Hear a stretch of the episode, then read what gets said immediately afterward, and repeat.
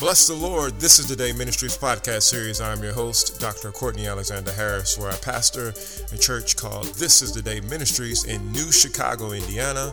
Would love to have you join us one Sunday or for one of our events coming up very soon, which our next event actually is on September 2nd. But we have a an announcement for that. So we're going to get into our daily dose of the word for August 22nd, 2022.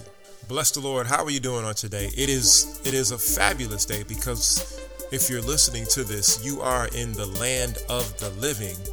Even if your world isn't perfect, even if you lack finances, if you had an argument or or or a bad day at work or got some terrible news in the mail, a bad email, a bad text, what have you, God is still on the throne this one thing you can be for sure that we serve those who believe in God. We serve a risen King. Amen. From Genesis to Revelations, we read about and learn just who God is. We learn about his character. We learn about what he does, what he commands, what he desires from us as his creation, what he expects from us as his creation. And it is a beautiful thing to walk in that. Amen. Psalms 119 11 Thy word have I hid in my heart that I might not sin against thee. Have you hidden the word of the Lord in your heart? That is the question that I have for you that I need you to ask yourself because you know whether or not the word of the Lord is hidden in your heart. It's a beautiful thing to have the word of the Lord in your heart, and more than just being beautiful, it is necessary. Later in the same chapter of Psalms 119, 105 says, Thy word is a lamp unto my feet and a light unto my path.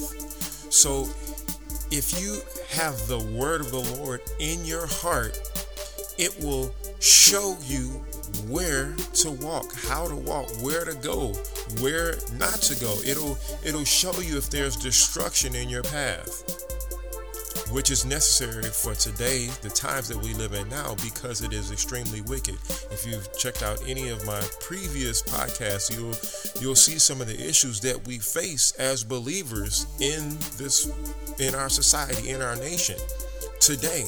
These are very real issues that we have to contend with from the vantage point of honoring God, of being obedient to what He's called us to do and how he's called us to respond in a way and the way he's called us to respond is a way that is in line with the scriptures there's no other way again thy word have i hid in my heart that I might not sin against thee. Who? Sin against who? Your brother? Your sister? No, sin against God.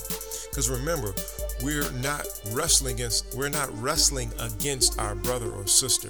So we need to have the word of the Lord hidden in our heart deep down enough so that when when the pressures of life when the when the relationships get tough when the the job doesn't go the way we want it when we don't get that extra bit of finances we needed doesn't it doesn't come when we need it. We we don't get frazzled. We don't get so upset or so disappointed that it allows us oh, to forget about how good God has been in our lives because even in the down times, God has been good to us.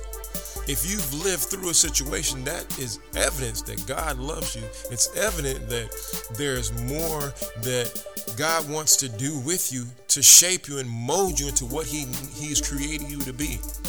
See, the world is trying to do that every single moment of its existence. It's trying to shape you into what everybody likes, whatever what everyone else looks like, no matter how wicked and immoral it is. It's the world is trying to force you to accept everything, even if it's wrong, even if it goes against all standards of, mor- of morality. The world wants you to accept it and conform to it. And if you don't, then guess what? You're going to be in trouble by the world at least. Long as you're standing on the side of the Lord, you are good to go. You are good to go. Look at some references from Psalm 119:11. Uh, Psalm 119 97 says, "Oh how love I thy law. It is my meditation all the day."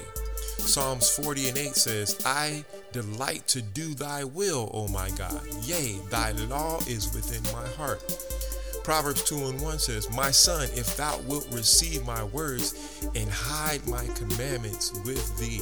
Proverbs 2 10 through 11 says, When wisdom entereth into thine heart, and knowledge is pleasant unto thy soul, discretion shall preserve thee, understanding shall keep thee A couple more. Isaiah 51 7 says, Hearken unto me, ye that know righteousness, the people in whose heart is my law. Fear ye not the reproach of men, neither be ye afraid of their revelings. And then finally Colossians 3:16 says, "Let the word of Christ dwell in you richly in all wisdom, teaching and admonishing one another in psalms and hymns and spiritual songs and singing with grace in your hearts to the Lord."